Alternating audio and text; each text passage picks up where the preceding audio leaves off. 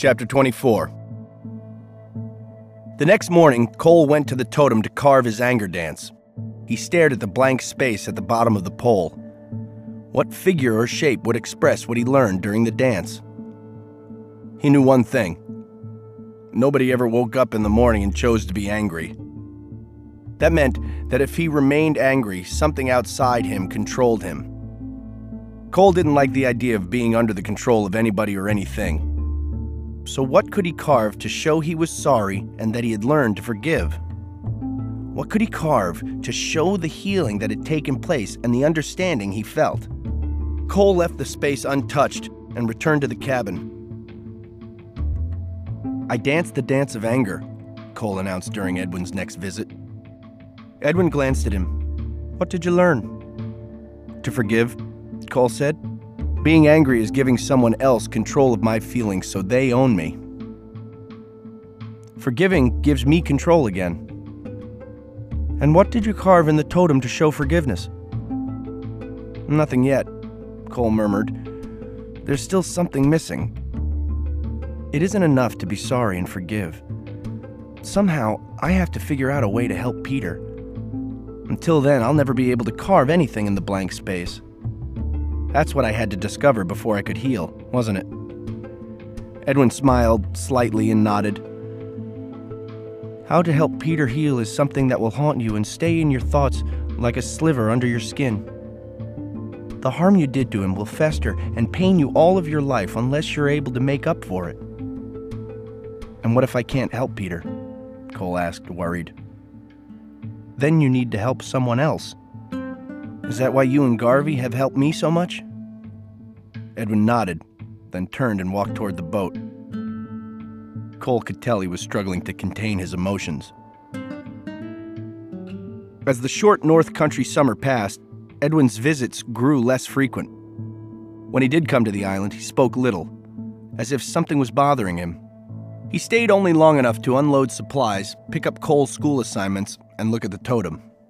Each visit, the totem had a new carving, but Edwin always seemed to focus on the blank space at the bottom of the pole, although he made no comment.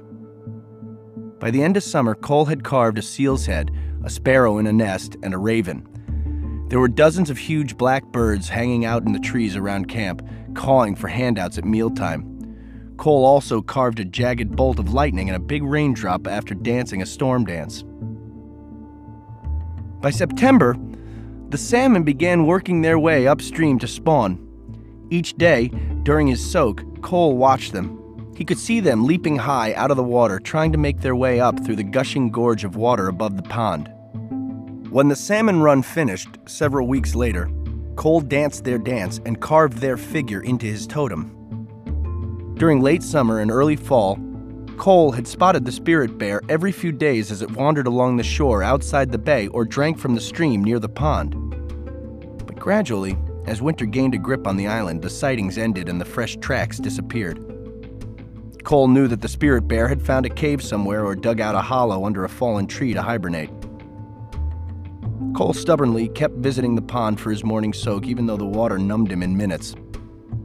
Because of the bitter winds that winter brought, Cole spent more and more time holed up inside the warm cabin. Sometimes the winds blew so hard the draft through the cabin blew out his lantern. He stuffed paper, cloth, moss, tinfoil, and anything else he could find into the cracks. Every two hours, he got up during the night to stoke the fire. Nights when he failed to get up, he paid the price by having to start a new fire from scratch while he shivered in his underwear. Carving on the totem became almost impossible. The icy cold stiffened Cole's joints and made his fingers numb and awkward. Several times he cut himself prying his knife against the slippery wood. He also quit trying to collect firewood. Now whole weeks passed without any let up of the rain. Everything became soggy, and Cole was glad he had cut and stacked a huge woodpile. The last thing Cole gave up was carrying the ancestor rock and soaking in the pond. Walking over the frosty rocks along the stream bed became too treacherous. Even when he hiked near the tree line, icy winds pierced his jacket and left him chilled.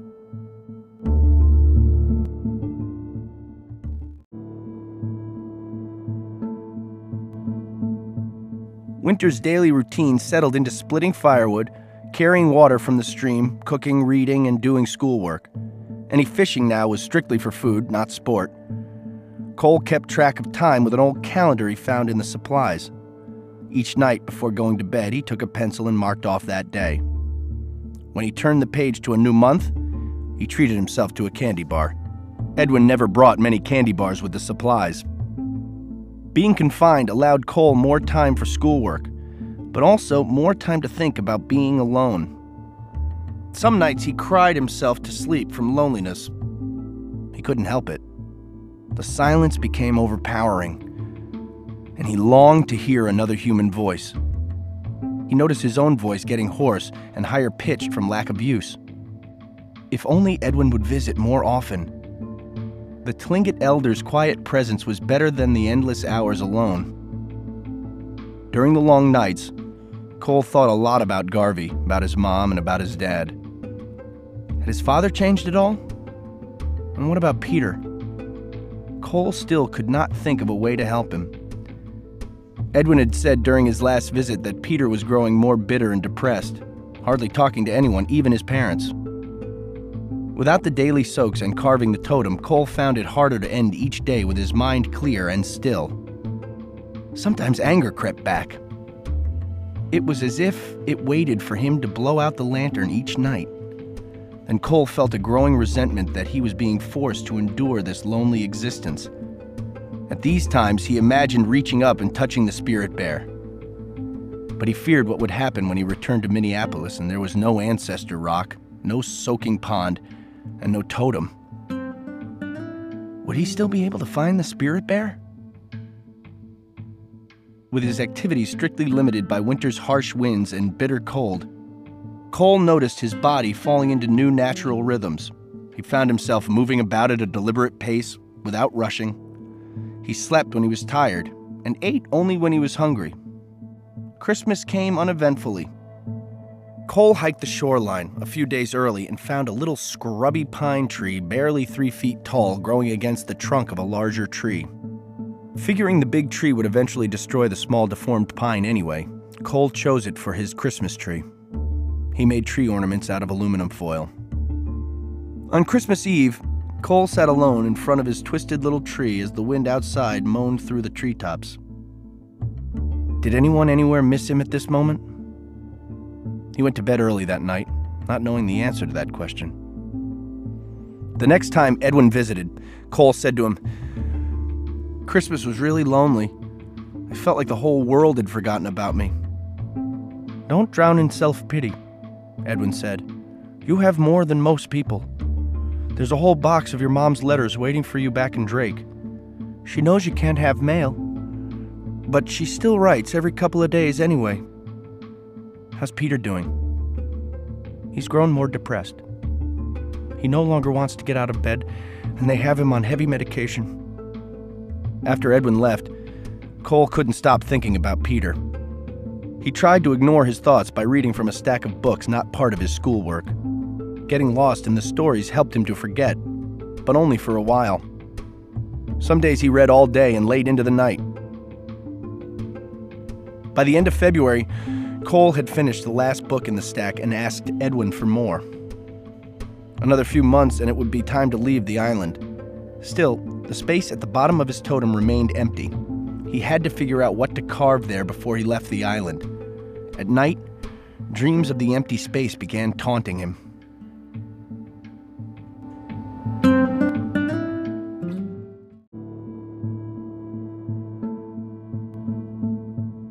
One day, near the end of March, Edwin stopped by for one of his visits. A cold, drenching rain had been falling all day. When Edwin stepped from the skiff, Cole could tell that something was wrong. Edwin mumbled a half hearted greeting as he pulled his boat safely up on the rocks. He silently picked up and carried a box of supplies toward the cabin. Cole picked up the other box from the skiff and followed. Inside the cabin, he heated water while they dried off. Edwin sat beside the window and waited until he was almost finished sipping a cup of hot chocolate before he turned to Cole. I got a call from Garvey yesterday, he said. How is Garvey? Cole asked excitedly. He said that last week, Peter tried to commit suicide. Suicide? Cole caught his breath. Why? If someone is treated as if his life is worthless, he begins to believe it. But his life isn't worthless, Cole protested. Edwin stood and with one motion opened the door and flung the last of his hot chocolate outside. I never told him he was worthless, Cole argued. Smashing his head on a sidewalk is a funny way of telling Peter he's valuable. That was a mistake, Cole pleaded. Edwin picked up his raincoat and headed into the pouring rain. Hell of a mistake, he called back, pulling on his coat as he strode toward his boat. Wearing only a t shirt, Cole ran after Edwin. I've said I'm sorry, he shouted. Edwin stopped in his tracks and turned so suddenly Cole nearly ran into him. That doesn't help Peter. He turned and continued toward his boat. What more can I do? Cole pleaded. Edwin kept walking, ignoring the rain and cold. I'm not sure anything can help now. When he crawled into the boat, he gave the starter rope a sharp pull and the engine roared to life. There is one way to help him, Cole blurted, but his voice was drowned out as Edwin revved the engine to steer the boat out away from the rocks. You're not listening, Cole screamed across the water. I can help him! Edwin gunned the engine and angled out of the bay, refusing to look back. As Cole watched the boat disappear into the rain, he picked up a strand of kelp off the shore and gave it a hard fling. Maybe Edwin was right and nothing could help Peter. But maybe, if Peter came to the island, he would see how much things could change. Peter was probably terrified. That was exactly why he needed this place. He could visit the pond. He could carry the ancestor rock and carve his own totem. He could dance and maybe even see the spirit bear himself. Most important, Cole could prove to Peter this island held no monsters.